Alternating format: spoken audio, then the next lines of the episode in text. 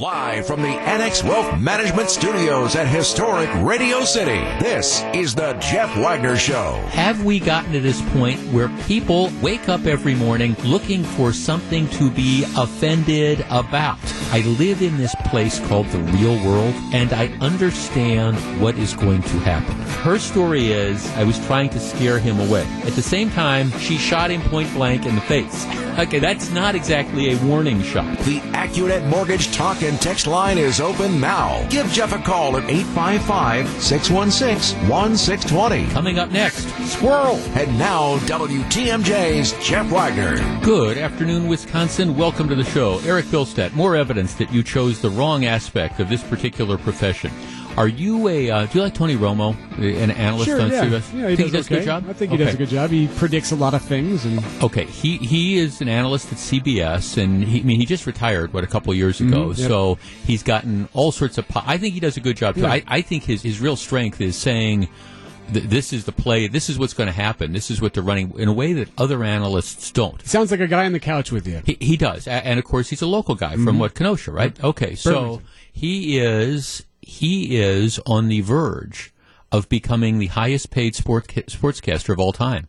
Newer, his contract with CBS is up at the end of the season. Okay. he makes four million dollars a year, and this will stick in some people's craw. The the highest paid sportca- sportscaster right now, analyst, is Troy Aikman Okay. who makes seven and a half million. All right, the report at this morning is that ESPN is getting ready to offer Tony Romo a deal between ten and fourteen million dollars Wow. a year to jump from CBS and to go over to ESPN. So I mean, Troy Aikman makes seven point five. This would this would blow the doors off all these records. So what would he do? The Monday, Monday night, Night? Football. Yeah, they've been they, they've they've had problems, and Mm-hmm. so they'd presumably they'd get rid of Booger McFarland Sure, and they right, bring in Romo. There's also a chance.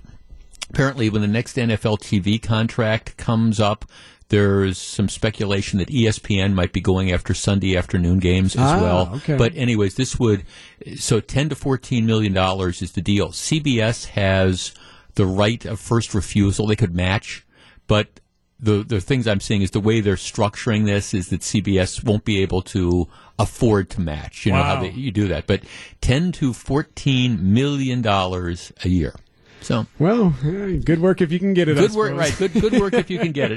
And, and actually, that's not the most amazing thing to me. It, it continues to be that they pay Troy Aikman seven point five million dollars. That's that's the kind of let's like rub that salt into the open wound. All right, I was at the ball game yesterday. Had had a just a, a wonderful time. Again, if you I was saying this earlier, um, there, there's a Twitter photo. My my lovely wife Fran and my close friend Evan and his son. We went up there and there, we're, we're all we were all dressed for the occasion. It was in the low twenties. Um, the the thing the the thing that saved it is th- there wasn't much wind. And so it, it wasn't it wasn't that bad. And I, I do I look like um, you know Ralphie's little brother Randy in the Christmas story because I had layers. I had my Packer I had Packers T-shirt and then I had a flannel shirt and then I had a sweatshirt and then I had my Jerry Kramer Hall of Fame jersey and then I had my parka. And I mean it was just and I had my fleece lined jeans that were warm and and I had my hand warmers and my mittens and stuff and it was it was actually it was fine great game. Second half was one where you're kind of like the, the crowd. I think we were all kind of stunned watching this and, and hoping we wouldn't see a repeat. But all's well that ends well. Okay, that is not the aspect of the game that I want to talk to you about. If you had the privilege, and it was a privilege, of attending the game, and you were on the roadways after the game. Our number, 855-616-1620. That is the Accunet Mortgage talk and text line. Now, I took a bus up there through, um, belonged to the Wisconsin Club, so they, they had this bus that leaves from downtown and went up there. Our bus, well, it was scheduled to leave about 9.30 last night. We had a little bit of trouble getting out of the parking lot because there was heavy traffic. We pulled into the Wisconsin Club, downtown Milwaukee, at about 10 minutes to 2. It took over four hours on the bus to make that southbound trip. And you know what would normally be about 90 minutes. I am not necessarily complaining because my hero is our bus driver Denise, because the roads. I, I there were more than one occasion where I was thinking this just is not going to happen. We're going to end up in a ditch or in an accident or or whatever. The roads were bumper to bumper, pretty much from leaving County, uh, County Stadium, leaving Lambeau Field, certainly through Ozaukee County. Moreover, I would have two words for officials in Brown County, Manitowoc County, and Sheboygan County. And those two words would be road salt because they did not have it out there. I didn't, I, let me be honest. Before we got to Ozaukee County, I saw one snowplow. That snowplow was sitting by the side of the road on an on ramp, I think probably looking at all the traffic that was going back. The roads they certainly hadn't been plowed. I don't believe that they had been salted, at least in Brown County, Manitowoc County, and Sheboygan County. And so as a result, I mean, you had jammed traffic and you had people at, at some point in time, 15 to 20. I don't think we ever got above 30 miles uh, to 35 miles an hour. It was a huge white knuckle drive. And I understand the snow started at a bad time yesterday. Started about nine o'clock in the evening, right as people were starting to leave. At the same time, the snow had been predicted. We knew that this was going to come. And it did not seem to me, and to anybody else in our bus and anybody else I think driving that route, that there had been any material preparation to deal with, like, let's put down some salt or something to stop the roads from becoming slippery because heck, they've got 80,000 almost people that are attending Lambeau Field last night and a whole lot of them are going to be driving south on I-43. Maybe we should get I don't know, the road's a little clear. Our number, 855-616-1620. That is the Accunet Mortgage talk and text line. Took us over four hours to get there. I was talking to two colleagues of mine who also both um, had to make that drive. One four and a half hours, another one um, a little bit less, but that's because a lot of the traffic had abated because they waited till like midnight or something to leave. All right, 855 616 1620. That is the Accunet Mortgage talk and text line. This is the second time this year, after a Packers game, that you have had, I, I think, uh, not an extraordinary weather event, but road crews completely and totally unable, unwilling to deal with this.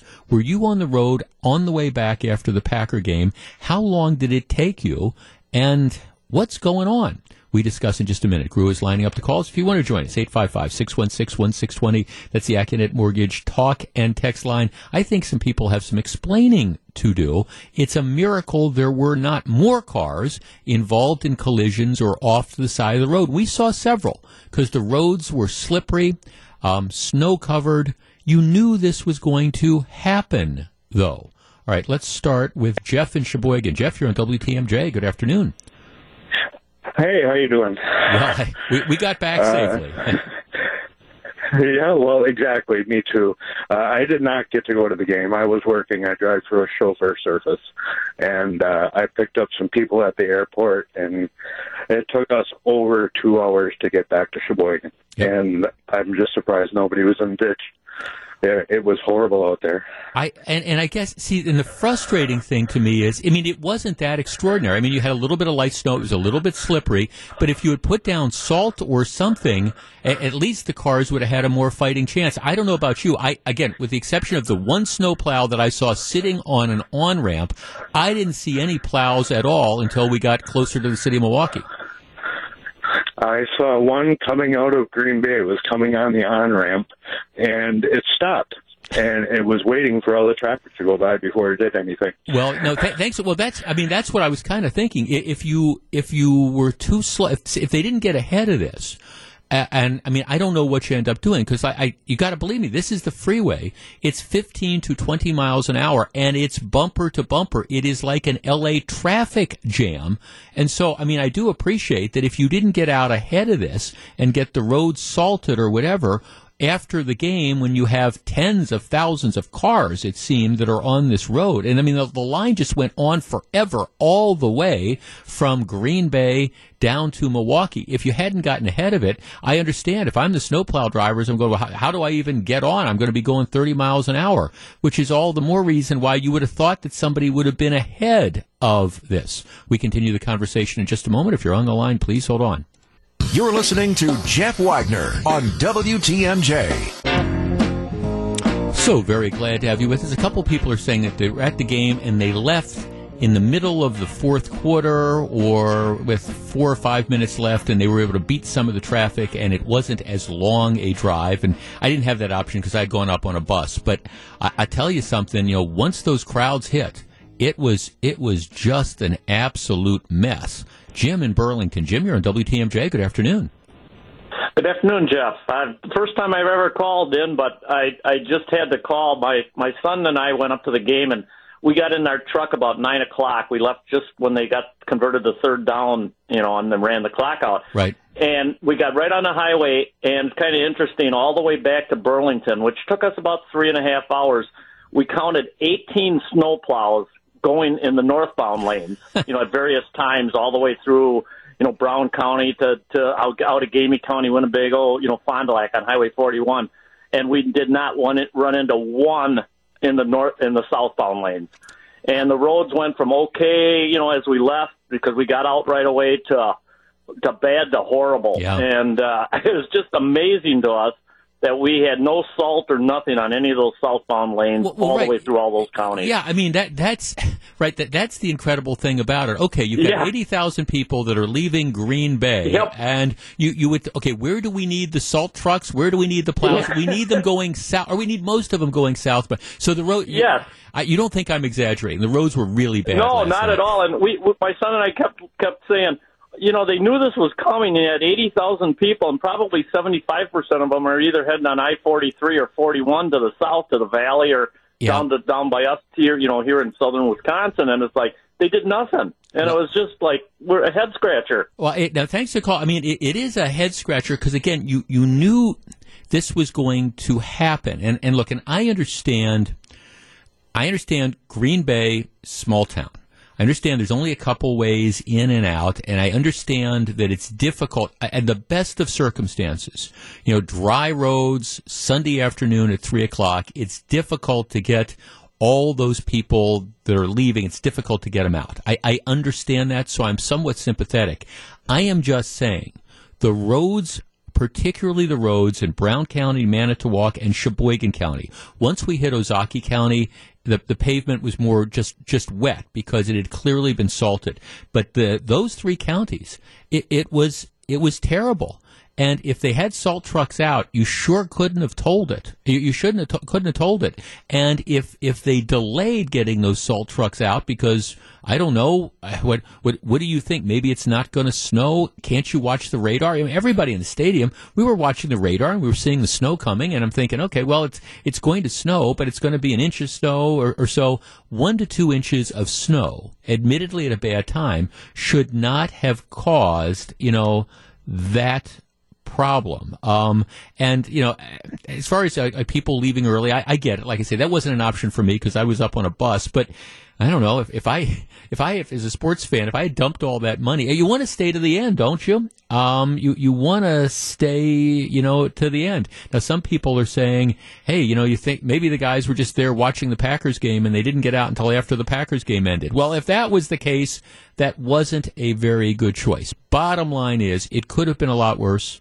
I'm a little bit tired, but back and we completely and totally enjoyed the game. It was a wonderful, wonderful experience. But this is the second time that you've had minor snowfalls that have not been dealt with well by the road crews. And it's kind of surprising to me because I think we do winter pretty well in Wisconsin, but apparently, when it comes to clearing off the freeways outside of, I don't know, Brown County and Manitowoc County and Sheboygan County, we, we still have a long way to go. By the way, I'm also, if you follow me on Twitter, it's at Jeff Wagner 620. I sent out a tweet the other day. Everybody was upset about the weather guys missing the forecast that the quasi bust forecast. That's what they call it when weather people get predictions really wrong. Now, Saturday, heavy wind, rain, little bit of ice in the morning, nasty day, but we didn't get anywhere close to six to ten inches of snow. They they missed it. It was in large measure a bust forecast. As I said though on my Twitter account, I I cut them a little bit of slack because I would have rather them been wrong and we only got two inches than than the weather forecasters be right and we got ten inches. That, that's that's kind of how I, I look at it. If you're going to have a bust forecast, I'd, I'd rather you warn us and over, overhype it, and then it turns out to be nothing, or at least essentially nothing. So I, am not going to fault them too much, but yeah, not not a great weekend for some of the road crews in northern Wisconsin, and not a great weekend for some of the weather forecasters across Wisconsin as well. This is Jeff Wagner. Jeff Wagner on WTMJ. 855 616 1620. That's the Accunet Mortgage Talk and Text line. The Milwaukee County County Executives race, Chris Abele is stepping down off to a very, very poor start. Let me be really clear here. If these allegations are correct, these candidates who screwed up don't belong on the ballot. Now, I, I admit that now that I don't live in Milwaukee County anymore, I, I, don't have as much of a vested interest. But you have, you have seven people that are running to be the county executive to replace Chris Abele. Here is the deal. The primary is in early February. To get on the ballot, you need to turn in 2,000 signatures meaning you have to have 2,000 people in this enormous county say that they want you on the ballot. The law allows you to turn in up to 4,000. Good candidates and good campaigns turn in closer to 4,000 than to 2,000. Why? Because there's always there always turns out to be problems with, with certain signatures. Maybe it's somebody signs it who doesn't live in the county. Maybe there's an, a mistake made on the, the date all these different things. That's why you always turn in as close to the maximum signatures as you can get. Because if some signatures get thrown out or disqualified, you've still got way enough to get you on the nominating ballot. Okay? Well, here's the story. Journal Sentinel has it. Dan Bice breaks it. Um, Theo Lipscomb, who's the Milwaukee County Board chairman, he has filed a challenge that the elections board is going to have to decide. Um, involving two of his opponents. One of the opponents, Glendale Mayor Brian Kennedy, the other, former state senator Jim Sullivan. So here, here's the deal. They got to turn in 2,000 valid signatures. Um, Kennedy, let's see, submits 2,900. So just a little over, t- uh, just a little under 3,000. Sullivan submits 2,690. Let's round up to 2,700. All right. Now you might say, Jeff, this, this is, what is the problem? What, where, what is the issue? Well, here's the deal. Under state law, not people who circulate the nominating petitions, right, for a candidate, you're only allowed to circulate nominating petitions for one candidate. You can't circulate not for for one candidate for one particular office. You can go get signatures for state senate and county executive and president, but you, you can't get signatures for multiple candidates for the same office. Follow and there's a there's a there's a certification they say to that. What happens is if you do that, so let's say, you know, you want to get signatures for Theo Lipscomb and for Jim Sullivan. And so you're both running for the same office. What happens is the campaign that you got the signatures for first, right? Those are valid. The ones after that aren't. So if you got them for Lipscomb first, the ones for Lipscomb count, the ones for Sullivan don't. It appears that what happened is a couple of these campaigns, the Sullivan campaign, the Kennedy campaign, and maybe others, decided to farm out the process of getting signatures. Instead of getting the signatures themselves, or at least all of the signatures themselves, they hired third parties to go out and do it, which is to me, I the Journal Sentinel says it's commonplace for candidates. I don't I don't know not not if you're running a good campaign, it's not commonplace. But instead of getting the signatures themselves, they hired a third party to go out and get signatures. And then that third party hired a bunch of people. Oh, here, go out and get signatures. And it hired the same people to get signatures for multiple offices, if you follow. So now it, for multiple candidates for the same office. So now it's a mess. It looks like, at least the allegations are, that about a thousand of the signatures that the Sullivan campaign got were gotten, were obtained by somebody who had gotten signatures for another candidate. And if they do throw out a thousand signatures, Sullivan doesn't have enough to get on the ballot. The Kennedy campaign, it's it's similar, close. Um, they're challenging 800 signatures out of 2,900. So even if you threw out that 800, uh, Kennedy would still have just enough to get on the ballot. But that's before the Elections Commission starts tossing out other signatures for you know some of the typical defects that you had. All right, so the campaigns are saying, "Oh, this is terrible. This is this effort to try to keep us off the ballot." To which I say, "Nuts." I, I mean, if a campaign can't figure out how to get valid enough valid signatures to get them on the ballot, it's not a question of the elections commission depriving the voters an opportunity to vote for that candidate. It's a question of why can't the candidate follow the rules? And if they can't, boom, they don't belong on the ballot. Our number, 855-616-1620. That's the Accunet Mortgage talk and text line. And again, this, in my opinion, it all comes back to some of these campaigns being incredibly sloppy and deciding instead of getting signatures themselves, they decide to farm out the process to outside parties and then not check on the work the outside parties are doing. 855 616 1620. That's the Accunet Mortgage talk and text line. I think this is really clear and I think this is really straightforward. And if it turns out that this did in fact happen, and admittedly that's an if, and you've got candidates who now, by throwing out, the law says you got to throw out the signatures if, you know, the same circulator got multiple sign- got signatures for multiple candidates, you got to throw those signatures out for the candidate who turned in the signatures later or who were the second one to get the signatures. I think if this numbers these numbers hold, these guys don't belong on the ballot. Is that an unduly harsh penalty? Or is it what happens when you decide that you're, again, going to outsource the process of getting your own signatures. 855 616 1620. That's the Accunet Mortgage talk and text line. If this is the case, these guys, and they don't have their 2,000 valid signatures, boom, they should be off the ballot. And you know what? They're going to have nobody to blame but themselves if this happens. We discuss in just a moment. Back for more. Here's WTMJ's Jeff Wagner. 855-616-1620. That's the Accunet Mortgage talk and text line. I have a text. Jeff, it's a sad thing when a candidate can't get signatures. Is there any time for them to try to get more? No. That, that's it. That you have this deadline that you have to turn in your signatures. That's, that's why I always shake my head at campaigns that turn in that, that don't turn in closer to the maximum than they do to the minimum. Especially if now you're you're not even getting your own signatures. If you're hiring third party groups to go out and get the signatures, what why not get closer to four thousand so this issue doesn't come into play? Let's talk to John in Oconomowoc. John, you're on WTMJ.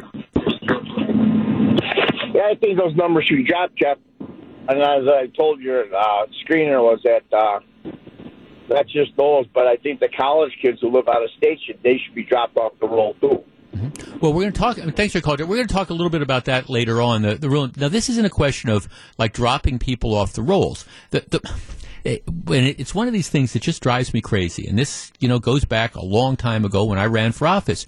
If you're going to run for office, and I don't care whether you're running for, you know, city clerk or whether you're running for school board or whether you're running for a statewide office or whether you're running to be the county executive of the what the large, most populous county in the state. I think it is reasonable to expect that you be you as the candidate be familiar with the rules and you know you take some personal responsibility for how you are going to handle this. You can't just offsource out. You can in some campaigns you can outsource all sorts of stuff, and it doesn't make any difference. Um, you know, I gee, I, if you're the per, the candidate, you're going to be buying time on radio stations. Okay, I understand why you might get somebody else to you know figure out what the best ad buys and things like that are. But when it comes to the basic stuff the, the easy stuff, the stuff that's going to get you on the ballot. This idea that, well, hey, we're, we're not going to go out to the, I don't know, to the various events, the pancake breakfasts, whatever. We're not going to take it upon ourselves to generate the signatures we need. We're going to take the easy way out. We're going to hire people and we're not going to have any controls over them. And we're going to trust that they know what they're doing. And then we're not going to, I don't know, verify some of this stuff. Now, I understand in this particular case, if you're the campaign and you get oh, hey, GREW just went out and, and solicited 350 signatures. Oh, okay, I understand it might be difficult for you as the candidate to check. Gee, was GREW also hired to go out and solicit 350 signatures from some other, you know, candidate and campaign? And you might not know that, which is all the reason, more reason why this is just a bad idea to begin with. And maybe it's harsh to knock a candidate off the ballot. And, and candidly, I, I think Jim Sullivan, I don't think Glendale Mayor Brian Kennedy has much of a chance to be elected county executive. Jim Sullivan, maybe. I think Jim Sullivan, if you had to ask me how this all shapes out, I would say that uh, Liberal Senator Chris Larson is one of the two that comes through the primary. And then my guess is it would either be um, Jim Sullivan or County Board Chairman Theo Lipscomb. Those are the two that I think have the greatest chance of running second, but it's a seven way primary. Who knows exactly? But I think Sullivan could easily have been or be one of the top two candidates. He's a former state senator, still has a bunch of name recognition. He's more moderate than some of the other people that are out there. But I'm, and he would be one, given some of the choices that if I still lived in Milwaukee County, and I don't, I might even have considered voting for, given the choices that are out there. But if you can't, if you can't run a good enough or a straightforward enough campaign, you don't have enough controls in there to make sure that you've got you, you've got 2,000 valid signatures. Well, all right, that that's just that's just the way the cookie crumbles. And it's amazing to me that again in today's day and age you still you still end up having these various problems, but it all starts with the campaigns outsourcing this very, very important function and not just saying, okay, we're going to get a bunch of volunteers. We're not going to hire somebody that we're not going to control. We're going to get a bunch of Sullivan campaign volunteers. We're going to get a bunch of Kennedy campaign volunteers, you know, and we're going to go out to three or four events over a weekend. You can get 2,000 signatures. You should be able to get 2,000 signatures in Milwaukee, you know, on, on one one day by attending events, you know, in the county on a on a Saturday, and you should be able to get four thousand signatures by attending events in Milwaukee County on a Saturday and a Sunday. No reason at all to farm this stuff out to pay third parties to do it, unless you're just being a little bit lazy. And this is one of the things that could happen. The elections board decides tomorrow what they do with these challenges. But I don't fault Theo Lipscomb for one minute for raising them. I mean, it's just what you do. If you're one of the opposing candidates and you look and you see that some other campaign has arguably screwed up big time, well, of course you call them on it. Back with more in just a minute. Live from the Annex Wealth Management Studios at historic Radio City, this is the Jeff Wagner Show. And now, WTMJ's Jeff Wagner. So Eric Bilstead, do you think the weathercasters get gun shy after like a like a bust for a kid? Like they say if you're playing football, like cornerbacks, the, the people are supposed to cover the receivers. They say you, you can't have any, you, you can have no memory at all because, you know, you, you get beat on a play, you can't let it get you Right, down. yeah, you got to come go back and you got to yeah. completely forget that, gee, you just got torched on that play. I think weather forecasters are like that. You know, you just you just you you had that bust forecast on Mm-hmm. Saturday, you blew it, and then you come right on back and you say, "Oh, there's going to be another major snowstorm on Friday or Right, whatever." yeah, you have to. You have to just be like that. Just kind of go with your instincts. so. memories, right. Well, as, as I as I was saying, I, like I I tweeted this out. I yes, it it, was a nasty storm on Saturday. I mean, we had lots of wind and stuff. Mm-hmm. And in the morning, I my wife uh, went with her daughter and granddaughter. They went down to Chicago, Oh, you know, for the day, and, Yeah. and they took the train. And I will tell you, they took the eight o'clock train, and it was a white knuckle dry. I took her down to the train. I mean, because the roads were slippery. It was Sure. ice. It was icy and stuff, yep. and you know heavy winds. And we ended up taking not the freeway, but we ended up going down along the lake. And you know, you go to Lincoln Memorial Drive. I've never seen waves like that in my life. I mean, these were like was 10, 20 that- foot waves. I mean, it was. I'm like, God, this would be. You know, people don't really surf in Lake Michigan, but this would be if you were a surfer. You know, this would be. You know, go out there and surf in this Sure, type yeah, of yeah. thing. Time was then. Um. So, and and it was. It, it, but it kind of got better. That was like at seven in the morning when I was on the uh, there, and and I'm I'm glad. I mean, as I said, I'm yes, it was a bust forecast. Yes, they got it wrong, but at the same time, I'm never going to criticize when it turns out when it turns out to be two inches and supposed to ten inches. You know, if you're if you're if you're going to have that bust forecast, I, I'd rather you That's be the way be you want it to go, right? Right. Yeah. So I'm I'm looking at the long term. They're they're saying maybe Friday is a significant snowfall possibility as well. Friday night could be a thing. Yep. Well, we'll we'll we'll see. I mean, y- If you if you keep predicting snowstorms, sooner or later you're going to get it right, right? You know. And, and for everybody who loaded up on shovels and mm-hmm. salt and all those things, well, okay, well you you know you're going to use it at some point in time because it is only the middle of January, Sure, right. and we are going to get hit sometime. Okay.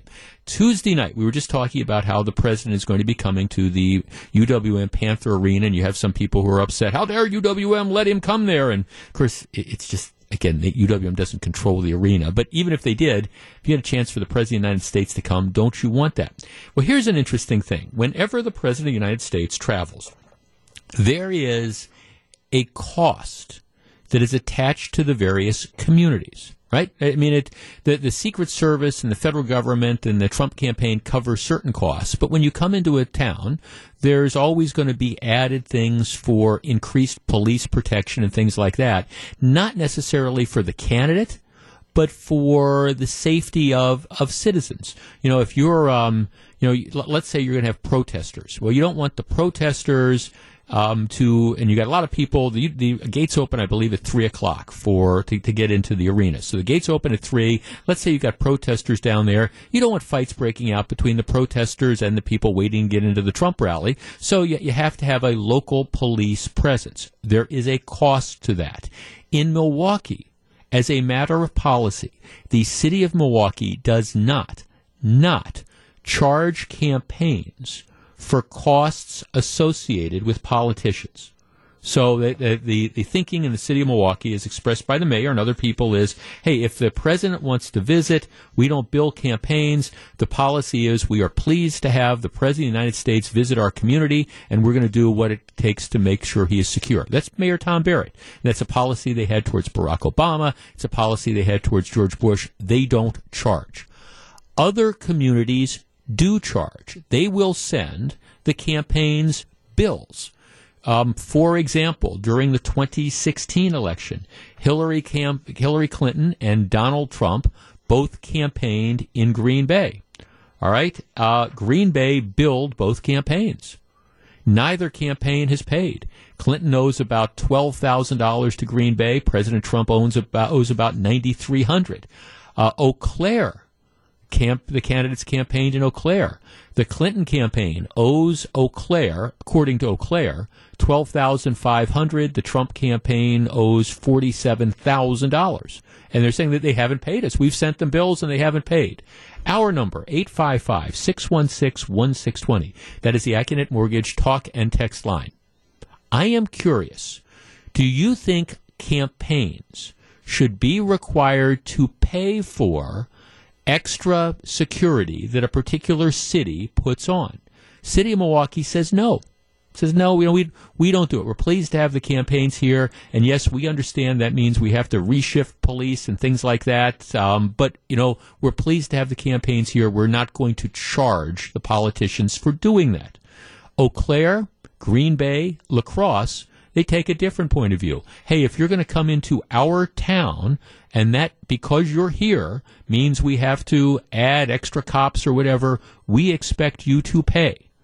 Which philosophy is right? Our number, 855-616-1620. That's the Accunet Mortgage talk and text line. I know you may disagree with me, but actually this is one, Gru, who's producing the show today and always, mark the tape. I, I think Tom Barrett is right. I think if, for example, a presidential candidate or the President of the United States wants to come to Milwaukee, I don't think the campaign should have to pick up the costs associated with whatever the local government has to do to make sure, I don't know, local citizens stay safe during that rally.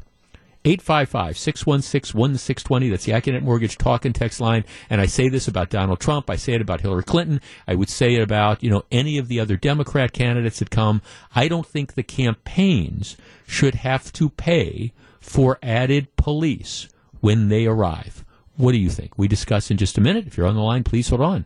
Jeff Wagner on WTMJ. One of our texters does make an interesting point. Jeff, I, I disagree with you. I think the campaign should pay. I find it interesting that Mayor Tom Barrett takes this stance that the city shouldn't charge the campaigns, but then he wants to charge Summerfest. Yeah, it's not apples and oranges, but that is an interesting irony. I guess my point is this. I, I think that when when big events happen in a city, part part of and, and a presidential visit or a campaign visit by a Bernie Sanders. I, I don't want to be partisan about this. That, okay, that that that's a big deal. It, it, brings a value to the city.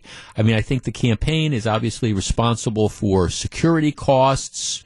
Um, in the facility, it's obviously responsible for renting the facility.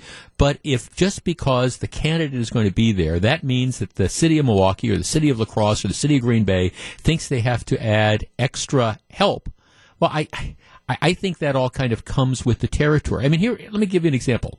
When the Packers win the Super Bowl in a couple weeks, if they decide that they want to host a, a rally um, inside rally at the Brown County Arena, for example. All right, I mean, sh- should Brown County bill bill the Packers if the Packers, hey, we, we've had to add extra security and we need additional sheriff's deputies on the roadways and things, and so we've had to add overtime, so we're going to charge you for that. I mean, do, do we is it really their responsibility, or does that all kind of get rolled into the budget as something that, well, okay, this is an event that's going on, and we've got to provide protection for the people? Let's start with Brett. Brett, you're on WTMJ. Hello. I think if they're a winning campaign, they should not have to pay the city because they're they're basically president. So, um, yeah after. Okay, I'm sorry. I got to let you go because you're you're you, you got when people when you call in, you got to turn down your radio because we have this thing called a delay, and you hear yourself like six seconds later, and it confuses you, and it confuses me as well. Um, our number 855-616-1620. That's the Accunet Mortgage talk and text line. Jeff, if the city in question was not able to refuse the candidate from coming, then I would say they have the right and expectation for the candidate to pay. However, you know what you're getting into regarding protection potential revenue. If you manage the community where a high-profile politician is campaigning, planning to campaign. You you can't have it both ways.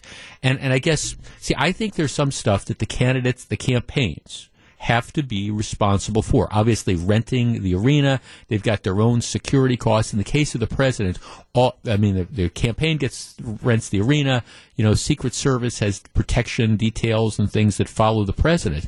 But as far as the this, the collateral stuff that's on the streets, I do think that it's it's bad policy for a city to start saying, well, we're we're going to charge campaigns, we're going to charge people for the, this stuff just because you're popular or just because you are, are staging a rally. And and let me just what about candidates who don't have the wherewithal of a Hillary Clinton or don't have the wherewithal of a Donald Trump campaign? You know, what about a candidate that I don't know, an up and coming candidate? That, that might want to do a rally on the UWM campus. And so they rent the field house or whatever they're going to do. But the city of Milwaukee were to say, okay, well, you know, you're a national candidate. You know, we're concerned. We think that, you know, maybe you're going to draw a thousand people. We're going to have to provide, you know, X number of police to handle, you know, traffic and things like that. And we expect you to pay thousands of dollars. What about the candidate that, that can't, can't afford to pay that. And I know maybe you roll your eyes and say, well, then they're not really a candidate. Well, okay, do, do we want the, do we want an individual city making those determinations? I also, even if you disagree with me, I think there needs to be something uniform written into the law, one way or the other. I, I, don't think it should be ad hoc. Well, Green Bay decides we want to charge. Milwaukee says we're not going to charge. I mean, I, I think you know, it, it shouldn't be city by city. Either this is something that candidates should have to pay for, or it's something that should be provided. Mark. Mark, you're on WTMJ. Hello. Hey, thanks for having me. Yes, sir. What do you think? You know, I think it absolutely is apples and oranges because it's different when you're talking about Summerfest or, or anything else like that. These are candidates that are running for office and they assume the costs and responsibilities for running for office, and that's what they raise funds for. Uh, at the bottom line, it should go down to the candidate and their fundraising to pay for the extra things, especially including police costs. And this isn't anything new. Candidates have been doing that for a long Well, time. well, what if the candidate, wh- what, well, let's see, the candidate, for the sake of argument, ha- has no control over what the police do. What if the campaign just says, look, I, I it's not my problem. I mean, I, I'm renting the hall. I've got security. I'm going to hire X number of off-duty police officers that are going to provide, provide security in the venue. But I, I don't know how many people are going to come. I, I'm not asking you to put police officers out there and you know and run traffic control and take care of I parking. think the, I think that's a cop out answer because you know that it's going to require police presence and security. And if you're if you're trying to act like it's not or like it's not your problem, then the only people you're cutting out and doing a disservice to is the police department who has to front all these costs and the taxpayers of the city that you're hosting a rally in. Okay, well, if that's your responsibility and to act like it's not or to say, well, that's not my problem, that just pushes the burden off onto the taxpayers and the police there- department of the city you're in. Okay, do you think there is an advantage to having a candidate? And again, I, I you know, let, let, let, we're not talking about Donald Trump necessarily. Hillary Clinton, you know, who Elizabeth Warren, whatever. Uh, Do yeah. you think there is an advantage to a candidate having a big rally in a particular community? I mean, people coming into the downtown area who wouldn't come otherwise, and maybe eating dinner or you know, paying for parking or things like that. There are advantages and there are drawbacks. The advantages, of course, like with any influx, uh, like with the upcoming DNC, Yeah. you know there's going to be a lot of businesses benefiting from that, so there is an upside to it. But the money that pays our police officers comes from somewhere. And if we, the taxpayers of Milwaukee or whatever county you live in, now have to sit there and, and put the burden for every single rally that decides to come in, we, we aren't made of money and it's got to come from somewhere. It has always been precedented that it's come and been paid for by the candidate who's hosting that rally. Well, no, That's you know, their say- responsibility, well, no say- matter what candidate well, it is. Stop. You, you say uh, pres- uh, Milwaukee doesn't charge, so I mean Milwaukee has never charged. I think most communities don't charge. The, the ones that do are probably in in the minority. But let me ask you this: Let- another question. Would you apply the same thing to, say, a concert at Miller Park? Yeah. That's inherently different because that is a, a private event hosted by someone for a for profit organization, and this is a political event hosted by a political party that is running for office. But- but- well- inherently different, and I don't think you can compare the Well, no, but wouldn't it? Wouldn't you be able to make a much stronger argument that for the private for profit enterprise, they they should definitely pay for you know added police uh, along the freeways or whatever because they're making money off it. The Trump campaign or the Clinton campaign or the Sanders campaign, they're not making money. Well, while, while that may or may not be the case, I still think that it falls to the candidate, and that both sides of the aisle, not a partisan issue, whichever candidate it is, it happens to be. I still think that it falls to them. Okay, good enough. That's and that's where the debate lies. I mean, I guess. See, see, to me, the, the stronger argument, if you want to make that argument, is to say, yeah, you bet. If, if you've got if you've got a performer coming to Miller Park or coming to the Riverside Theater, and you know we, we know it's going to be packed, or coming to the you know Fiserv or whatever, and we know it's going to be packed, and we're going to have to have extra police, you know, directing traffic and things like that. I, I think you've got a much stronger argument to say, yeah, we, we should expect the you know we should expect the the performer to or the promoter or whatever we should expect them to pay for any added police overtime that we have outside of just whatever security we've been hired to do because you're making money on that. With, with the campaigns I think it's a less strong argument because you have this pesky thing called the First Amendment. In any event Milwaukee doesn't charge. Other places do. Um, the Trump campaign the Clinton campaign they have not been in a hurry to pay. Moving forward and still the campaigns show up. This is Jeff Wagner. This is Jeff Wagner on WTMJ.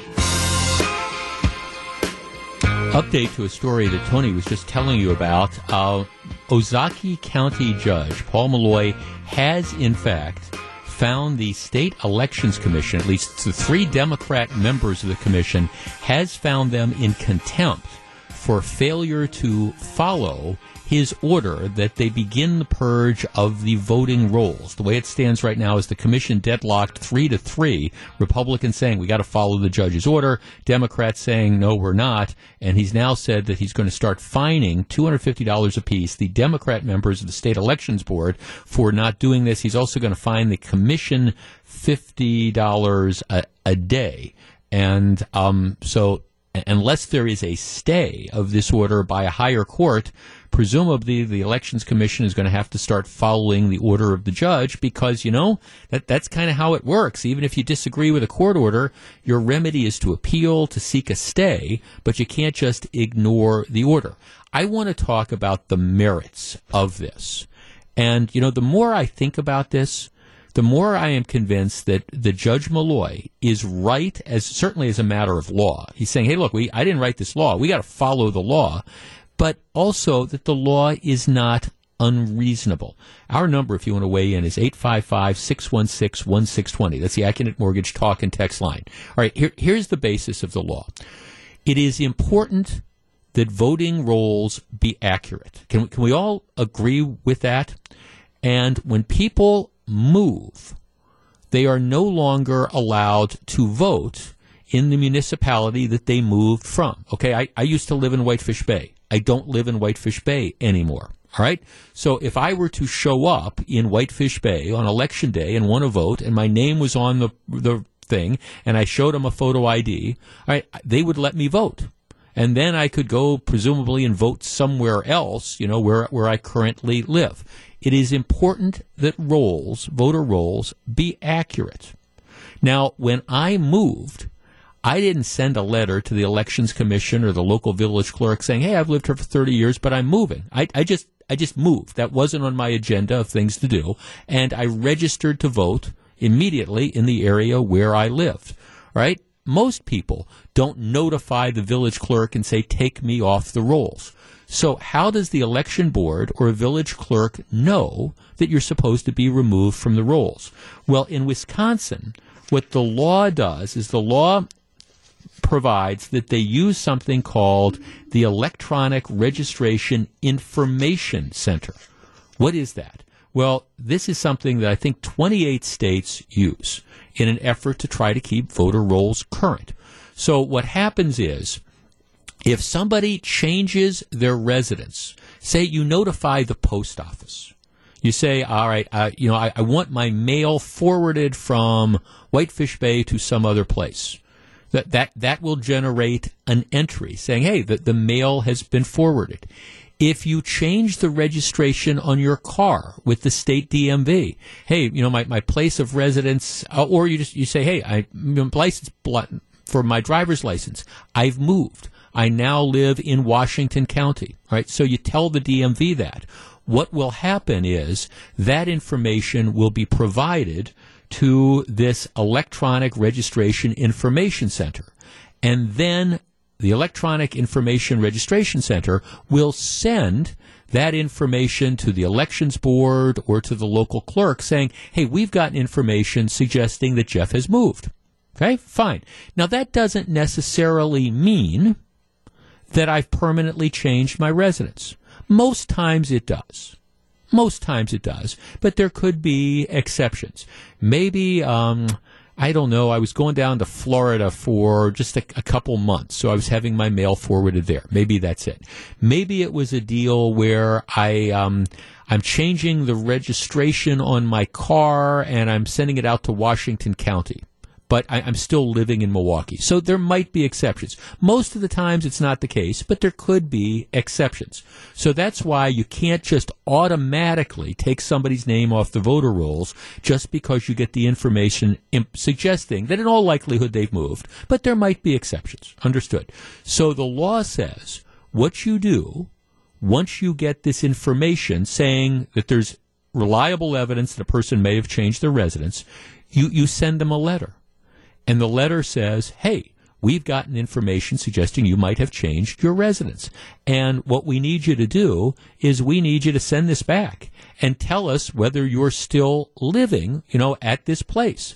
And if you don't tell us that you're still living at this place, well, your name's going to be removed from the rolls. That, that's how the process works.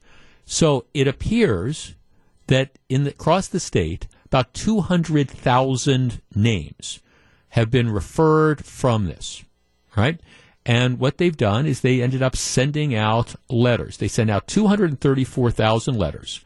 60,000 were returned as undeliverable as of early December, meaning the addresses aren't good. Um, about 2,300 said they continued to live at their address, and about 15, 16,500 had registered to vote at new addresses, right? And that leaves the vast balance of people who just didn't respond to this, meaning that they probably had, in fact, moved. All right? Not a perfect system, but it's the way they have of cleaning up the rolls. So the state elections commission decided we're not going to clean up the roll. We're we're we know what the law says, and the law says these names have to be removed within 30 days if we don't get a response to this letter. But we don't want to do that. So what we're going to do is we're going to wait a year to remove these. We're going to wait until after the next couple elections. And you have the Wisconsin Institute for Law and Liberty that sues and says, hey, you can't do that. The law says they got to be taken off. Take them off. And the judge orders the Elections Commission to take the names off if people haven't responded. And the Elections Commission thus far is refusing to do that. Our number, 855-616-1620. That's the Accunet Mortgage Talk and Text line. If I were designing this law, do I do I think I might have written it a little bit differently? Do I think maybe I would have said let let's send two postcards or two letters? Maybe I, I might have done that, but this does not strike me as an unreasonable law. And if we all agree that getting people who aren't properly or no longer allowed to vote in a particular place because they moved, getting them off the rolls, I don't have a problem with this. 855-616-1620. That's the Accunet Mortgage Talk and Text line. And again, the way this is being portrayed in some national circles and some state circles is this is another one of these evil attempts by the conservatives to suppress the, the vote. To which I would say, no, it's, it's just, it, it's an effort to make sure that the voting rolls are current and that the people are voting, who are voting actually live where they're supposed to vote. And by the way, in Wisconsin, we have same day registration. So if you, for example, wrongly got one of these letters, you know, and are still entitled to vote at your current address, well, all right, you get to the polls, turns out that there's been you've been mistakenly removed, you know, you, you can re-register. We have same day registration. Now, is that a bit of an inconvenience? Yes, yes it is. Is this a perfect system? No. But to me, it does make sense. 855-616-1620. That's the Accunet Mortgage Talk and Text line. And big picture is I don't think, I don't think a government agency can simply do what the elections board has been doing, which is ignore the judge's ruling. Again, if you don't like a ruling, you go to appeals court and you try to get the appeals court to stay the order. That has not happened yet. Until you get a court stay, you got to do what the judge has told you to do. 855-616-1620. That's the Accunet Mortgage Talk and Text line we discuss in just a moment. If you're on the line, please hold on. Welcome back to Jeff Wagner on WTMJ. 855-616-1620. Barbara in Sturgeon Bay. Hi, Barbara. Hi, how are you doing, Jeff? I am well, thank you. I love your part of the state, but I didn't like driving home from there last night. Yeah, I, I can appreciate that.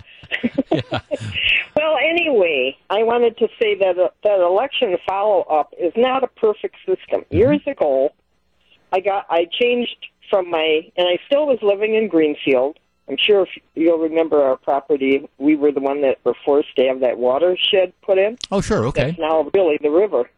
Anyway, um, I changed from the address where I was living full time to the post office. And I did get a card like that saying, you know, right. about voting and everything. And I thought, what are they talking about? Because that, that was the first I had ever heard of it. Right. So, okay, so this time when I moved, definitely May 1st, up to Sturgeon Bay, okay? Right. I um, registered at the police department Right. for my driver's license because Right. I had just bought a driver's license the prior year. And the woman said, well, you can do it two ways. You can either pay for another full license or use this one with your old address. And we noted in our records Yep. that if something does happen, you know, somebody would be notified. Yeah, that's by, by the way, that's by the way, that's what. notice for this one. Well, no, you Huh? you may or may not have. They would have sent the notice to your old address. It might have been returned as undeliverable. yeah, see, you know why? Because they only keep it for so many months. Right, right. So that that but but the fact is you have you have in fact moved. So that that's if Yeah. you didn't get a, if you didn't get a letter, it might very well be that it went to your old. I look, I, I moved a couple years ago. I didn't get a letter either, but my guess is it went Yeah. to it went to the old address, and so they, Uh-huh. I'm not there anymore. Uh, anyways, but Yeah. no, but it's right. It's not a. By the way, thanks for. It's not a perfect system, and I, I did exactly what you did. I never you don't need okay so my driver's license expires whenever my driver's license expires. You don't have to when you change addresses you don't have to get a new driver's license. You have to you're supposed to notify the DMV that you've you've made that address change. So you don't have to go through the cost and expense of getting the the new one. And then when your driver's your old one expires then you go and you get the one with a new address. I, I mean I did the same thing. So the DMV has my new address as my address of record even though on my driver's license it lists my, my old address. But my guess is in your situation, the postcard was sent, it went to the old address, and then got returned as, undeliverable, which again indicates that there's evidence that you have, have moved. Um, so, I mean, that's what I draw from most of them. Is it a perfect system? No. I mean, again, I, I, I can come up with situations. There's reasons why, for example, you might change where you're housing your car. You might change the, the county of registration without necessarily moving. That's going to be the minority of cases. But it, is it possible? Yeah. Which is why they ask you to just return the call. Um, th- that's where I think it, it comes down to.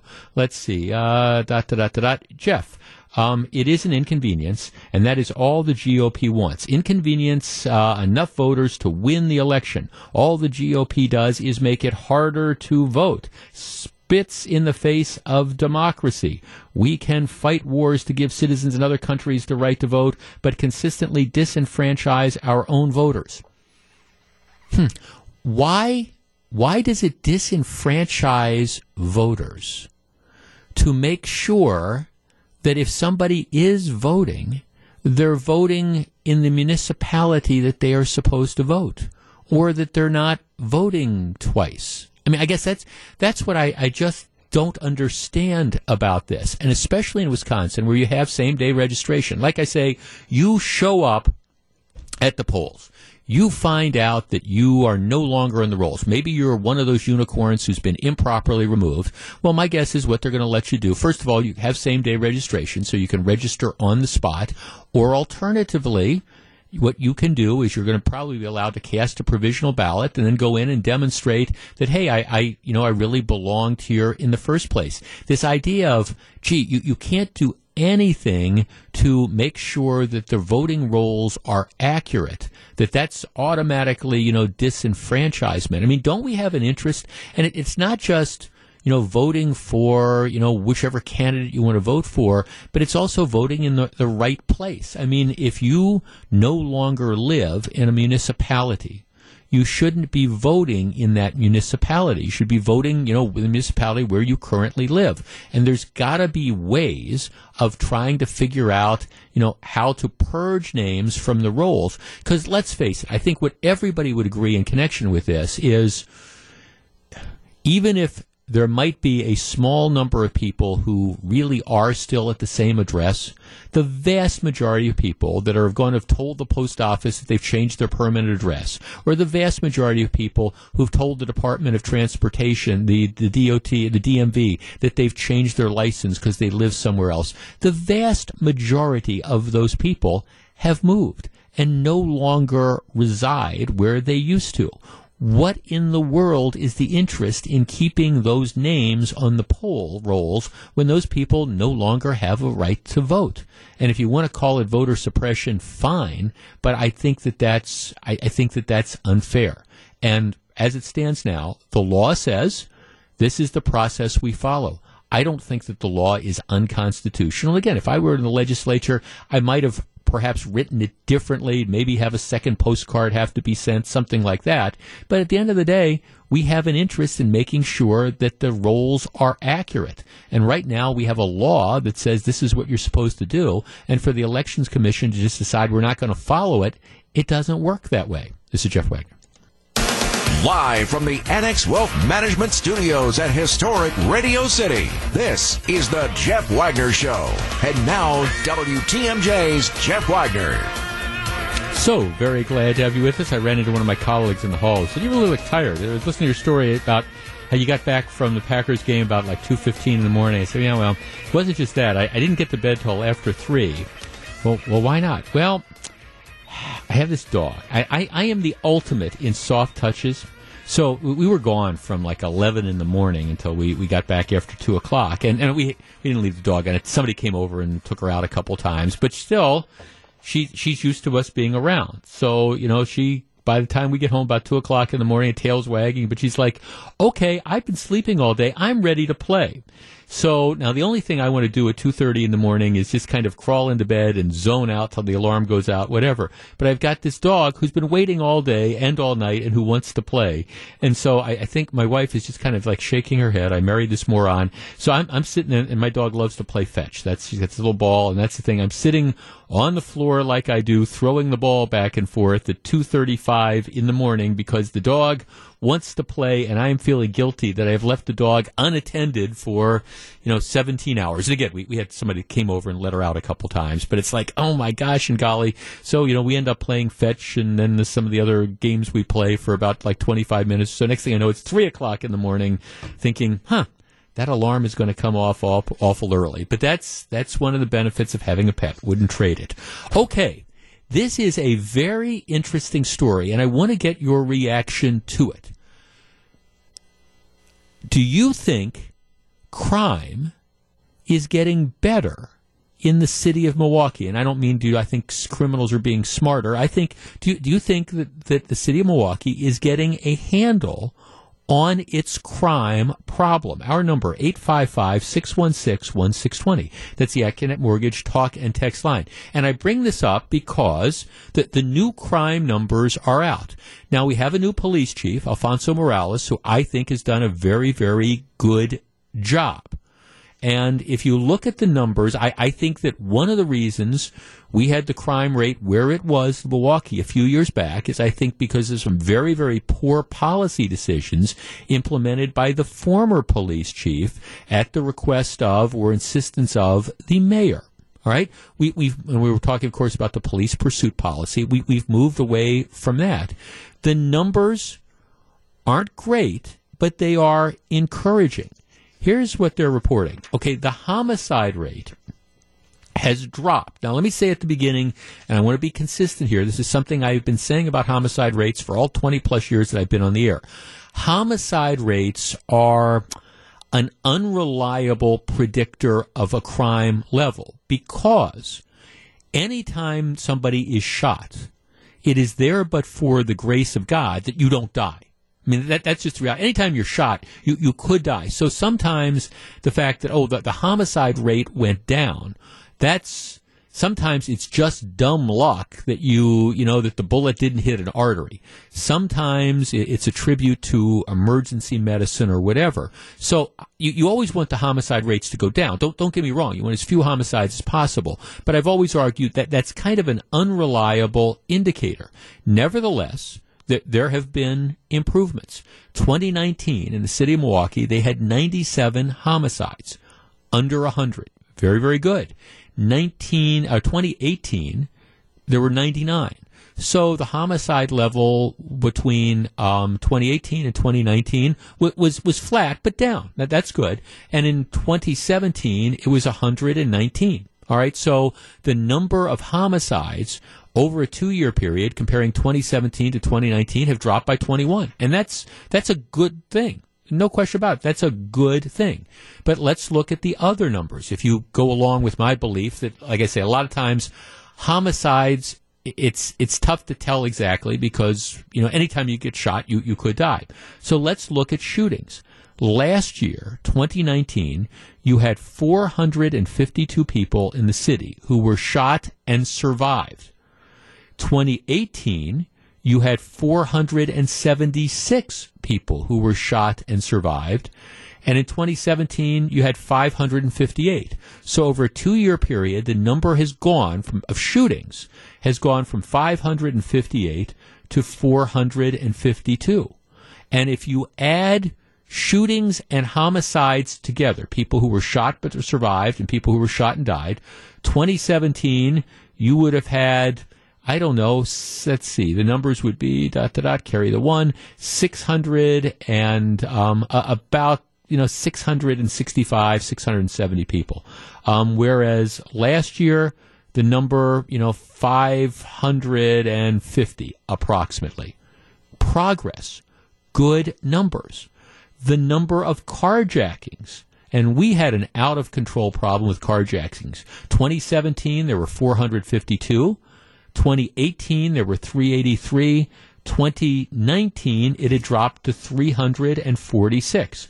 I could go on and on, but if you look at some of the indicators that we talk about on this program, homicides, shootings, carjackings, all the numbers are moving in a positive direction and actually a pretty dramatic increase if you look at 2017 versus 2019.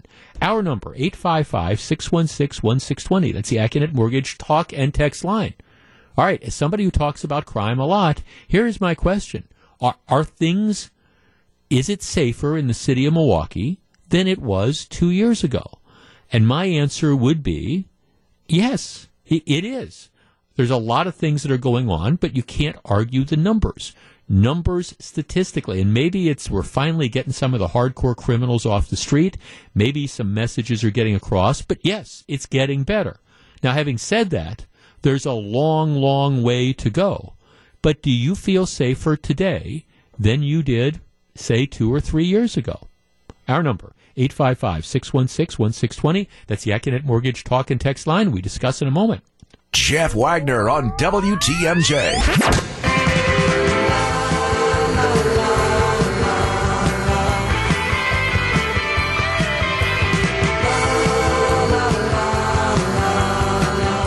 We're back. Okay, here's a text. I received a text message from my son who attends a middle school about the police department um, entering the school after the office had called about a possible gunshot sound inside the school.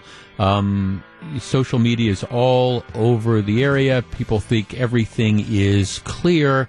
Yeah, look, you're going to get all sorts of reports about this, and and I think you know when you when you look at crime in the areas, when you look at crime in the city of Milwaukee, I think everybody would say it's at an unacceptable level. You've got way too much reckless driving. You've got way too many carjackings. You've got way too many robberies. You've got way too many shootings. You've got way too many homicides. I mean, I, I started my career as a prosecutor, 100 homicides were unthinkable in the city of Milwaukee, and then it became the norm, and now we're back under 100. But I think everybody would say, starting with the mayor and the police chief, that 97, while it's better than 119 or whatever it was two years ago, that that's an unacceptable number. But the numbers do appear to be moving in the right direction. And I will tell you, I think one of the big factors in that I think it's been the change in the police pursuit policy. The fact that instead of just letting bad guys drive away and, and then go back on the streets to commit other crimes, we actually go after them and we actually catch them. I think that is a huge, huge factor because to me it tells me when you catch the bad guys, at least for a little while, you, you presumably get them off the street, and so they're they're not around to show up you know, a day later and carjack someone else. Let's talk to Dave in Appleton. Dave, you're on WTMJ. Good morning, Jeff. Hi, Dave. Or good afternoon.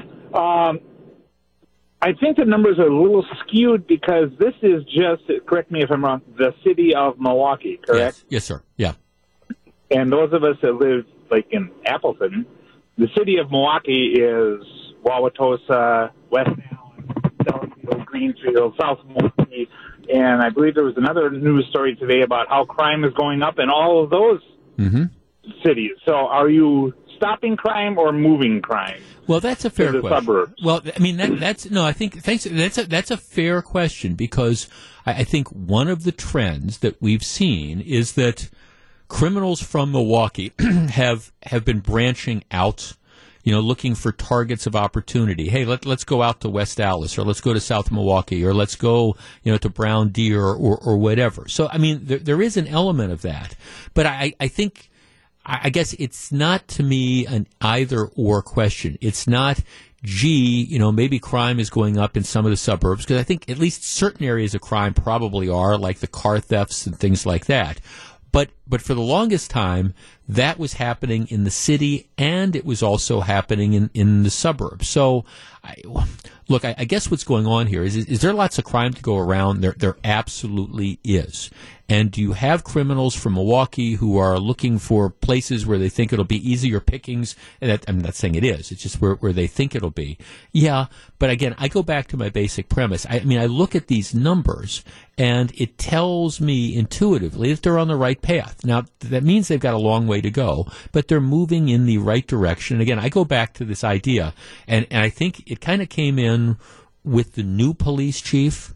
Now, I understand before Ed Flynn left, he was kind of forced by the Fire and Police Commission into this, but this idea that we're not going to just let the criminals get away.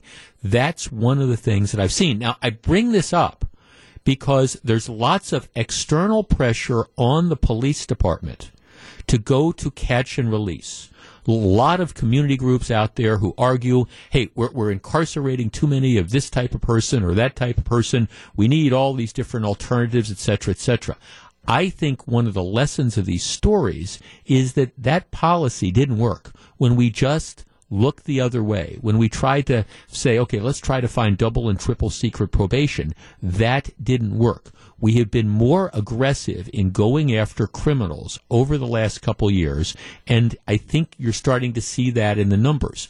The biggest, in my opinion, mistake, or one of the biggest mistakes you could make, would be to reverse that trend and say, okay, well now here let, us go, let's go all touchy feely, and and let's stop holding people accountable, or let's find alternatives to taking, gee, that guy who's just been involved in the armed carjacking, and instead of giving him his fifth chance, let's send him to jail, or let's send him to prison. Well, or, or let's figure out a way to let him out of prison earlier. You start doing that. And what you're going to see, at least in my opinion, is those numbers that we're, we're talking about that are moving in the right direction. You're going to see them, I think, spike up again. So, long way to go. But credit where credit is due. I think the new police chief has done an outstanding job. And I think in this case, the Milwaukee mayor gets every right to go and say, hey, look at these numbers. You know, still too high, but we are making progress. Now, what you got to figure out is where that progress is coming from and you know, what you do next. To me, it's coming from a more engaged Milwaukee Police Department and don't do anything to reverse that trend. This is Jeff Wagner. Welcome back to Jeff Wagner on WTMJ.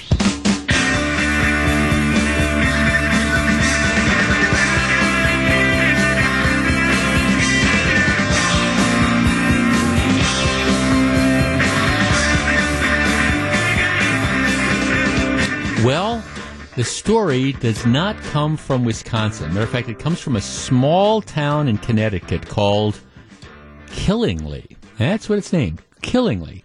But it could come and may very well come from another town in Milwaukee, in, in this area as well. And for people in Menomonee Falls who are unhappy with the vote of the school board by a five to two basis. Five members voting to retire the Indian nickname. This, of course, was a subject of great consternation until the school board president and the not ready for prime time school superintendent decided we're, we're going to change the name because some people might be offended. And we don't care that the vast majority of the population isn't offended by this. We don't care that the overwhelming majority of the school, the kids going to school, don't want to change the nickname. We know better.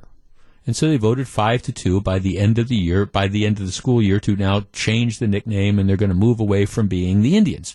Well, it's interesting because the school board last July in this small town, Killingly, Connecticut, they had a similar issue. The school mascot was named, they were the, the Redmen. They were the Killingly Redmen, which arguably is a lot more offensive than the Menomonee Falls Indians, but I digress. So anyhow, the, the same sort of thing played out. You had members of the school board who were substantially more enlightened, I guess, than the, the general population, and they decided we, we've got to do away with this. And they went through a lot of the same hoops that the folks in Menomonee Falls did. And again, it, it was pretty much a, it, it was it was pretty much preordained, predestined. They they they decided they were going to do this, and so they ended up doing it. The school board changed the name. They moved from the Killingly Redmen to the Redhawks. All right. Well, what happened was school boards are elected, of course, and the general population of this town got upset with the fact that you had a school board that was doing stuff that, well, just wasn't in line with what the overall population wanted. And so they had elections November for the school board. And what happened is people who opposed the change of nicknames won. And uh, the town council, it shifted, and it was five to four. Apparently, they have it's Republican and Democrat. So, based on the issue of the mascot change, you had five Republicans who got elected. They took control of the town council and the school board, and the school board, the new one, quickly voted to reinstate the term Redman, which had become the first school the school mascot since 1939. So what happened was the people spoke. They went out and they voted out the people who had made this change against the will of the general populace, and, and now they reverted it back. So people tell me, "Oh, this Menomonee Falls thing is settled. They're never going to be the Indians again. The forces of political correctness have won." Not necessarily. Not necessarily because, you know, you have school board members that are going to be up for election this year in the spring and next year. You have school board members who voted for this who are eligible for recall if if members of the Menomonee Falls community are outraged enough about this. If you think you can't accomplish it, well, um, all I got to tell you is same sort of issue in this Connecticut town, and the people of that town said, no, enough is enough. We're not going to be dictated to by the perpetually offended and the politically correct. You can do it in Menomonee Falls if you want.